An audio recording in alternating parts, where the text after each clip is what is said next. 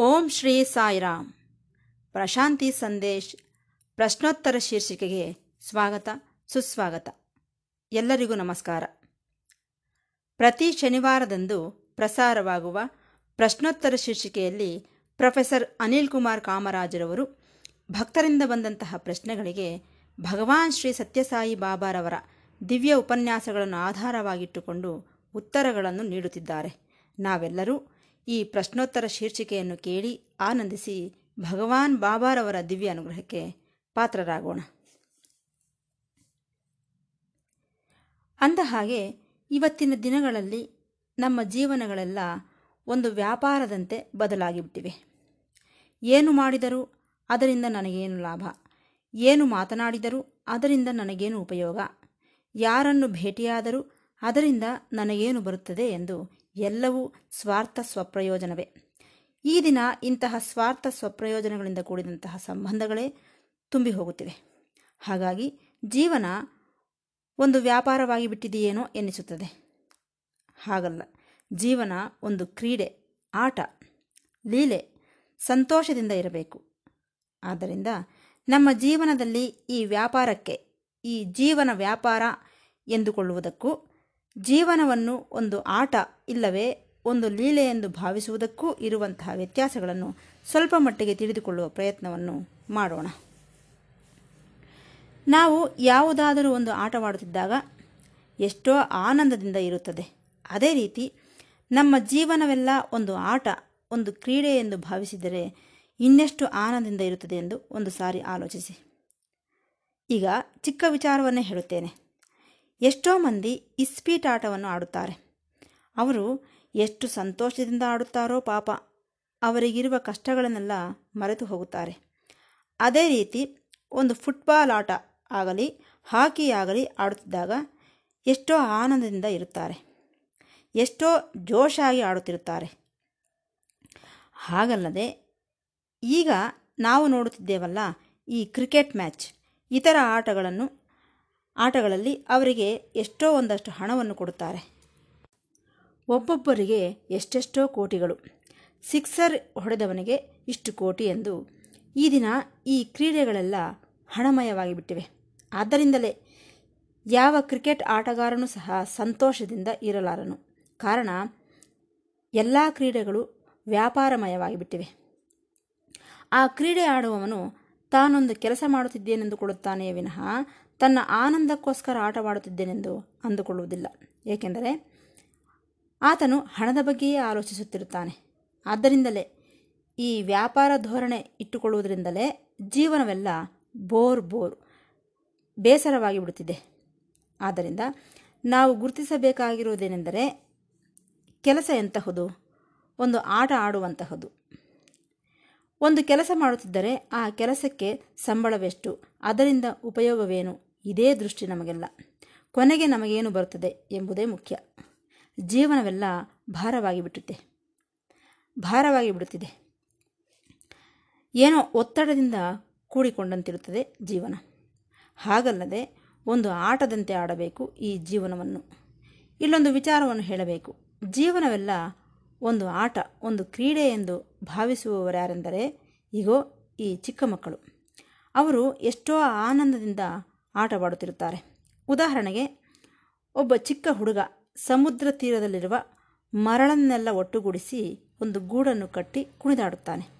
ನಂತರ ಏನು ಮಾಡುತ್ತಾನೆ? ಆ ಗೂಡನ್ನು ಪಕ್ಕನೆ ಕಾಲಿನಲ್ಲಿ ಕೆಡವಿ ಹಾಕುತ್ತಾನೆ. ಆ ಗೂಡನ್ನು ಕಟ್ಟಿದಾಗ ಎಷ್ಟು ಸಂತೋಷದಿಂದ ಇರುತ್ತಾನೋ, ಅದನ್ನು ಕೆಡವಿ ಹಾಕಿದಾಗಲೂ ಸಹ ಅಷ್ಟೇ ಸಂತೋಷದಿಂದ ಇರುತ್ತಾನೆ. ಅದೇ ಮಕ್ಕಳು ಆಡುವಂತಹ ಆಟಗಳು. ಅದೇ ರೀತಿ ಇದೆಲ್ಲ ಭಗವಂತನ ಲೀಲೆ ಎನ್, ಎನ್ನುತ್ತೇವೆ. ಪ್ರಪಂಚವೆಲ್ಲ ಆತನು ಆಡುವ ಆಟ, ಇದನ್ನು ಸಹ ನಾವು ಗ್ರಹಿಸಬೇಕು. ಹಾಗೆ ಈ ಮಕ್ಕಳು ಆಡುವ ಆಟಗಳಿವೆಯಲ್ಲ, ಆ ಆಟಗಳಲ್ಲಿ ಅವರಿಗೆ ಸೋಲು ಗೆಲುವೆಂಬ ವ್ಯತ್ಯಾಸವೇ ಇರುವುದಿಲ್ಲ. ಆ ಆಟಗಳಲ್ಲೇ ಆನಂದ ಪಡುತ್ತಾರೆ ಅವರು. ಅವರ ಮನಸ್ಸು ಎಲ್ಲಿಗೂ ಹೋಗುವುದಿಲ್ಲ. ಪ್ರತಿ ಚಿಕ್ಕ ವಿಷಯವೂ ಸಹ ಅವರಿಗೆ ಆನಂದವನ್ನು ನೀಡುತ್ತದೆ. ಆದರೆ ಇದುವರೆಗೆ ನಿಮಗೆ ಹೇಳಿದಂತೆ ಒಬ್ಬ ಕ್ರಿಕೆಟ್ ಆಟಗಾರನು ಎಷ್ಟೋ ಟೆನ್ಷನ್ನಲ್ಲೇ ಇರುತ್ತಾನೆ. ಎಷ್ಟು ರನ್ ಮಾಡಿದೆ, ನನಗೆ ಎಷ್ಟು ಹಣ ಬರುತ್ತದೆ, ಇದೇ ಆತನ ಲೆಕ್ಕಾಚಾರ. ಆದರೆ ಉಪನಿಷತ್ತಿನಲ್ಲಿ ಹೇಳಿರುವಂತಹ ಋಷಿಗಳಿದ್ದಾರಲ್ಲ, ಅವರು ಜೀವನವೆಲ್ಲ ಒಂದು ಆಟದಂತೆ ಭಾವಿಸುತ್ತಾರೆ. ಈ ದೃಷ್ಟಿ ಇರುವವನಿದ್ದಾನಲ್ಲ, ಅವನು ಬಿಸಿನೆಸ್, ವ್ಯಾಪಾರ ಮಾಡುತ್ತಿದ್ದರೂ ಸಹ ಅದನ್ನು ಒಂದು ಆಟದಂತೆ ಭಾವಿಸಬಲ್ಲನು. ಏನು ಬಂದರೂ ಸಹ. ಏಕೆಂದರೆ ನಾನು ಆಡುತ್ತಿದ್ದೇನಷ್ಟೆ. ಹಾಗಾಗಿ ನಾನು ಬಾಧೆ ಪಡುವ, ಸೀರಿಯಸ್ ಆಗಿರುವ ಅವಶ್ಯಕತೆ ಇಲ್ಲ ಎಂದುಕೊಳ್ಳುತ್ತಾನೆ. ನಾನು ಬಹಳ ಬ್ಯುಸಿಯಾಗಿದ್ದೇನೆಂದು ಯಾವತ್ತೂ ಸಹ ಅಂದುಕೊಳ್ಳುವುದಿಲ್ಲ. ಆತನಲ್ಲಿ ಆತುರತೆ ಇರುವುದಿಲ್ಲ. ಮಕ್ಕಳು ಆಡುತ್ತಿದ್ದಾಗ ಆ ಮಗುವಿನ ತಾಯಿ ಬಂದು ಕರೆದರೆ ಆ ಆಟವನ್ನು ಬಿಟ್ಟು ತಾಯಿ ಹಿಂದೆ ಹೊರಟು ಹೋಗುತ್ತದೆ. ಆಟ ಆಡಿಕೊಂಡೇ ಬರುತ್ತೇನೆಂದು ಹೇಳುವುದಿಲ್ಲ. ಆ ಆಟಗಳಲ್ಲಿ ಸಮಾಪ್ತಿ ಎಂಬುದು ಇರುವುದಿಲ್ಲ. ಹಾಗಾಗಿಯೇ ಅವರು ಆನಂದದಿಂದ ಇರುತ್ತಾರೆ. ಮಧ್ಯದಲ್ಲೇ ನಿಲ್ಲಿಸಿಬಿಡುತ್ತಾ, ನಿಲ್ಲಿಸಿಬಿಡುತ್ತೇವಾದ್ದರಿಂದ ಅದಕ್ಕೆ ಎಂಡಿಂಗ್ ಎಂಬುದೇ ಇರುವುದಿಲ್ಲ. ಇದನ್ನು ನಾವು ಕಲಿತುಕೊಳ್ಳಬೇಕು. ಜೀವನವನ್ನು ಒಂದು ಆಟವೆಂದು ಭಾವಿಸುವುದಕ್ಕೆ ಕಲಿತರೆ ಆಗ ನಾವು ಸೀರಿಯಸ್ ಆಗಿರುವ ಅವಶ್ಯಕತೆ ಇಲ್ಲ. ನಮಗೆ ಟೆನ್ಷನ್ ಕೂಡ ಇರುವುದಿಲ್ಲ. ಇತರರಿಗೆ ತೊಂದರೆ ಕೊಡಬೇಕೆಂಬ ಭಾವನೆಯೂ ಸಹ ಇರುವುದಿಲ್ಲ. ಎಲ್ಲವೂ ಭಗವಂತನ ಲೀಲೆ. ಭಗವಂತನು ಸಹ ನಮ್ಮೊಂದಿಗೆ ಆಟವಾಡುತ್ತಿರುತ್ತಾನೆ. ಜಗನ್ನಾಟಕ. ಆದರೆ ಅದು ಈ ಬಿಸ್ನೆಸ್ ತರಹ ಇರುವುದಿಲ್ಲ. ಆಲೋಚಿಸಿ. ಇಷ್ಟಕ್ಕೂ ಆಟವಾಡುತ್ತಿದ್ದಾಗ ಇತರರಿಗೆ ತೊಂದರೆ ಕೊಡಬೇಕೆಂಬ ಭಾವನೆಯೂ ಸಹ ಇರುವುದಿಲ್ಲ. ಆದರೆ ವ್ಯಾಪಾರದಲ್ಲಿ ಹಾಗಿರುವುದಿಲ್ಲ. ಇತರರ ಬಗ್ಗೆ ಆಲೋಚಿಸು, ಆಲೋಚಿಸುವುದೇ ಇಲ್ಲ. ನಾನು ನನ್ನ ವ್ಯಾಪಾರವೇ ಮುಖ್ಯ. ಎಲ್ಲ ವಿಧದಲ್ಲೂ ನಾನು ಮೇಲಕ್ಕೆ ಬರಲೇಬೇಕು. ಇತರರು ನಾಶವಾದರೂ ಪರವಾಗಿಲ್ಲ. ಏಕೆಂದರೆ ಅವನ ವ್ಯಾಪಾರ ಆಟವಲ್ಲವಲ್ಲ. ಆ ರೀತಿ ಗಂಭೀರ ದೃಷ್ಟಿಯಿಂದ ಆತನು ವ್ಯಾಪಾರ ಮಾಡುತ್ತಿರುತ್ತಾನೆ. ಈ ವ್ಯಾಪಾರ ಧೋರಣೆಯಲ್ಲಿರುವವನು ಸ್ವಲ್ಪ ಹಿಂಸಾತ್ಮಕವಾಗಿಯೂ ಸಹ ವರ್ತಿಸುತ್ತಾನೆ. ವ್ಯಾಪಾರ ದೃಷ್ಟಿ ಇರುವವನಿಗೆ ಅಹಿಂಸೆ ದೃಷ್ಟಿ ಇರುವುದಿಲ್ಲ. ಕೃಷ್ಣ ಪರಮಾತ್ಮನು ಸದಾ ನಗು ನಗುತ್ತಲೇ ಇರುತ್ತಿದ್ದನು, ಆನಂದದಲ್ಲೇ ಇರುತ್ತಿದ್ದನು, ಆತನಿಗೆ ಯಾವ ವರಿಯೂ ಸಹ ಇರಲಿಲ್ಲ. ನಾವು ಸಹ ಈ ಜೀವನ ಯಾವ ಕಡೆಗೆ ಹೋಗುತ್ತದೆಯೋ ಹೋಗಲಿ. ಯಾವ ಗುರಿಯ ಕಡೆಗೆ ಹೋಗುತ್ತದೆಯೋ ಹೋಗಲಿ. ಒಂದು ವೇಳೆ ಈ ಜೀವನ ಪ್ರಯಾಣದಲ್ಲಿ ಅರ್ಧಕ್ಕೆ ನಿಲ್ಲಬೇಕಾಗುತ್ತದೆ ಎಂದುಕೊಳ್ಳಿ. ಈ ಮರಣದಿಂದಾಗಿ. ಆಗಲಿ ಬಿಡಿ, ತಪ್ಪೇನಿದೆ. ಇಲ್ಲಿ ಒಂದು ಗುರಿ ಎನ್ನುವಂಥದ್ದು ಇರುವುದಿಲ್ಲ. ಆದ್ದರಿಂದ ಜೀವನವನ್ನು ಒಂದು ಆಟವೆಂದು ಭಾವಿಸಿದರೆ ಎಷ್ಟೋ ಸಂತೋಷದಿಂದ ಇರಬಹುದು. ಇಷ್ಟಕ್ಕೂ ಏನೋ ಸಾಧಿಸಬೇಕೆಂಬ ಮನಸ್ಸಿರುವವನು ಯಾವತ್ತೂ ಸಹ ಜೀವನವನ್ನು ಒಂದು ಆಟವೆಂದು ಭಾವಿಸುವುದಿಲ್ಲ. ನಾನು ಸಾಧಿಸಬೇಕು ನಾನು ಸಾಧಿಸಬೇಕು ಎನ್ನುವವನು ಎಷ್ಟೋ ಗಂಭೀರದಿಂದ ಇರುತ್ತಾನೆ. ಏಕೆಂದರೆ ಅವನು ಸಾಧಿಸಬೇಕಲ್ಲವೇ? ಅದೇ ವ್ಯಾಪಾರ ಸಂಬಂಧವಾದ ಮನಸ್ಸು ಎಂದು ನಿಮಗೆ ಮನವಿ ಮಾಡುತ್ತಿದ್ದೇನೆ ನಾವು ಆಟವನ್ನು ಆಡುವಾಗ ಯಾರನ್ನು ಬಾಧಿಸುವ ಅವಶ್ಯಕತೆ ಇಲ್ಲ. ಇಲ್ಲಿ ಒಂದು ವಿಚಾರವನ್ನು ಹೇಳಬೇಕು. ಕ್ರೀಡೆ ಬೇರೆ, ಆಟ ಬೇರೆ. ಆಟ, ಪ್ಲೇ. ಕ್ರೀಡೆ, ಗೇಮ್. ಗೇಮ್ ಬೇರೆ, ಪ್ಲೇ ಬೇರೆ. ಪ್ಲೇನಲ್ಲಿ ಎರಡು ವಿಧಗಳು. ಚೈಲ್ಡ್ಸ್ ಪ್ಲೇ, ಮಕ್ಕಳು ಆಡುವ ಆಟ. ಗಾಡ್ಸ್ ಪ್ಲೇ, ಭಗವಂತನ ಲೀಲೆ. ಆದರೆ ಕ್ರೀಡೆ ಹಾಗಲ್ಲ. ಈ ಕ್ರಿಕೆಟ್, ಫುಟ್ಬಾಲ್ ಹಣಕ್ಕೆ ಸಂಬಂಧಿಸಿದ್ದು. ಕ್ರೀಡೆಗಳಿಗೆ ನಿಯಮ ನಿಬಂಧನೆಗಳಿರ್ತವೆ ಪ್ಲೇಗೆ ನಿಯಮ ನಿಬಂಧನೆಗಳಿರುವುದಿಲ್ಲ. ಕ್ರೀಡೆ ಬಿಸಿನೆಸ್ ತರಹ ಇರುತ್ತದೆ. ಆದರೆ ಪ್ಲೇಗೆ ಬಿಸಿನೆಸ್ನೊಂದಿಗೆ ಸಂಬಂಧವಿರುವುದಿಲ್ಲ. ಗೇಮ್ನಲ್ಲಿ ಸೋಲು ಗೆಲುವು ಎಂಬುದಿರುತ್ತದೆ. ಆದರೆ ಪ್ಲೇನಲ್ಲಿ ಗೆಲುವು ಇಲ್ಲ, ಸೋಲು ಇಲ್ಲ. ಹಾಯಾಗಿ ಆನಂದದಿಂದ ಆಡಿಕೊಳ್ಳಬಹುದು. ಗೇಮ್ಗೆ ಅಂತ್ಯವೆಂಬುದು ಇದೆ. ಅದು ಪೂರ್ತಿಯಾಗುವವರೆಗೂ ಆಡಬೇಕಾದದ್ದೇ. ಆದರೆ ಪ್ಲೇನಲ್ಲಿ ಹಾಗಿರುವುದಿಲ್ಲ. ಮಕ್ಕಳು ಆಟವಾಡುತ್ತಿದ್ದಾಗ ಅವರ ತಂದೆ ತಾಯಿ ಏನಾದರೂ ಬಂದು ಕರೆದರೆ ಆ ಆಟವನ್ನು ಅರ್ಧಕ್ಕೆ ಬಿಟ್ಟು ಹೊರಟು ಹೋಗುತ್ತಾರೆ. ಹಾಗಾಗಿ ಈ ಪ್ಲೇಗೆ ಅಂತ್ಯವಿರುವುದಿಲ್ಲ. ಆಡಿದರೆ ಆಡಬಹುದು, ಇಲ್ಲದಿದ್ದರೆ ಇರಬಹುದು. ಅವರವರ ಇಷ್ಟ. ಆದರೆ ಗೇಮ್ ಹಾಗಲ್ಲ. ಅದಕ್ಕೆ ಇಷ್ಟು ಟೈಮ್ ಎಂದು ಇರುತ್ತದೆ. ಅದರಿಂದ ಆಟ, ಕ್ರೀಡೆ, ಪ್ಲೇ, ಗೇಮ್ಗೆ ಇರುವ ವ್ಯತ್ಯಾಸ ಇದೆ. ಹಾಗಾಗಿಯೇ ಭಗವಾನರು ಏನೆಂದಿದ್ದಾರೆಂದರೆ, life is a game, play it. ಜೀವನ ಒಂದು ಕ್ರೀಡೆ, ಹೌದು. ಅದನ್ನು ಒಂದು ಆಟದಂತೆ ಆಡು. ಜೀವನವೆಲ್ಲ ಗಂಭೀರವಾಗಿರಬಹುದು, ಆದರೆ ಅದನ್ನು ಪ್ಲೇ ಆಡು. ಪ್ಲೇ ಎಂದರೆ ಆಟವೆಂದು ಭಾವಿಸು. ಉಲ್ಲಾಸದಿಂದ, ಆನಂದದಿಂದ ಸ್ವೀಕರಿಸು ಎಂಬುದೇ ಭಗವಾನರ ಸಂದೇಶ.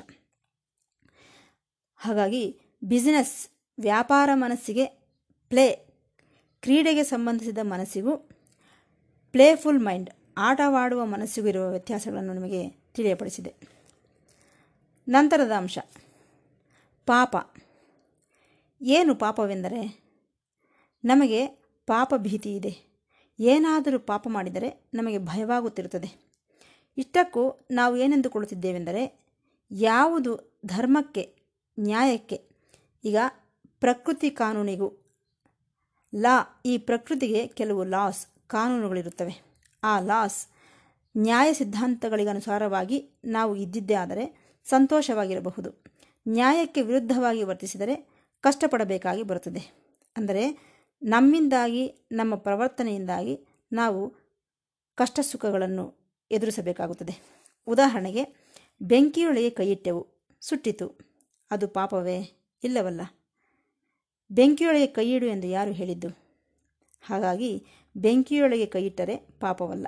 ಏಕೆಂದರೆ, ಅದೇ ಬೆಂಕಿಯಿಂದ ಅಡುಗೆ ಮಾಡಿಕೊಳ್ಳಬಹುದು, ಬಿಸಿ ನೀರನ್ನು ಕಾಯಿಸಿಕೊಳ್ಳಬಹುದು.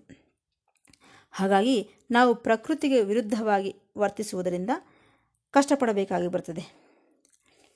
ನಮ್ಮ ಹಿಂದೂ ಧರ್ಮದ ಸಿದ್ಧಾಂತದಲ್ಲಿ ಪಾಪವೆಂದರೆ ಬೇರೆ ಅರ್ಥವೇ ಇದೆ.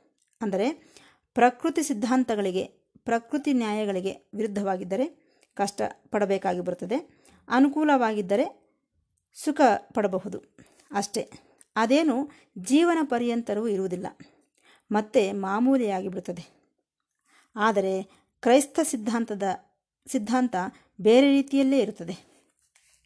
ಕ್ರೈಸ್ತರ ಪ್ರಕಾರ ಪಾಪವೆಂದರೆ ಭಗವಂತನನ್ನು ಧಿಕ್ಕರಿಸಿದರೆ ಅದು ಪಾಪ ಎನ್ನುತ್ತಾರೆ ಕ್ರೈಸ್ತರು. ಅಂದರೆ ರಾಜ್ಯದಲ್ಲಿರುವ ರಾಜನಿಗೆ ಪ್ರಜೆಗಳು ಎದುರು ತಿರುಗಿದರೆ ಏನಾಗುತ್ತದೆ? ಆ ರಾಜನು ಅವರನ್ನು ಶಿಕ್ಷಿಸುತ್ತಾನೆ.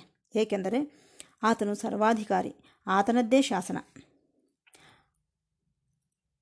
ಅಂತಹ ಭಾವನೆ ಇರುತ್ತದೆ ಈ ಕ್ರೈಸ್ತರಿಗೆ.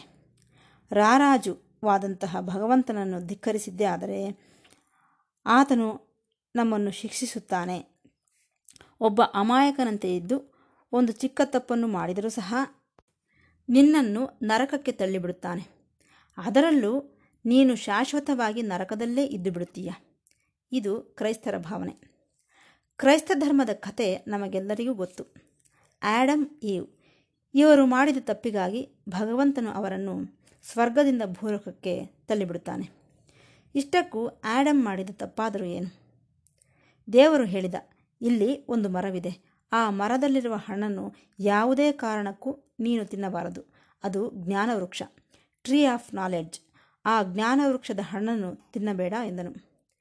ಆದರೆ ಸಾಮಾನ್ಯವಾಗಿ ಮಾನವನು ಏನು ಮಾಡುತ್ತಾನೆ? ಯಾವುದನ್ನು ಬೇಡವೆಂದು ಹೇಳುತ್ತಾರೋ ಅದನ್ನೇ ಮಾಡುತ್ತಾನೆ. ಇದು ಮಾನವನ ಸಹಜ ಗುಣ.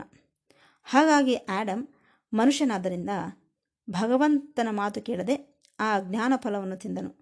ಹಾಗಾಗಿ ಭಗವಂತನು ಆತನನ್ನು ಶಿಕ್ಷಿಸಿ ನರಕಕ್ಕೆ ತಳ್ಳಿಬಿಟ್ಟನು. ಅವರಿಬ್ಬರು ಇಂದಿಗೂ ಸಹ ನರಕದಲ್ಲೇ ಇದ್ದಾರೆ. ಇದು ಕ್ರೈಸ್ತ ಧರ್ಮದಲ್ಲಿರುವ ಕಥೆ.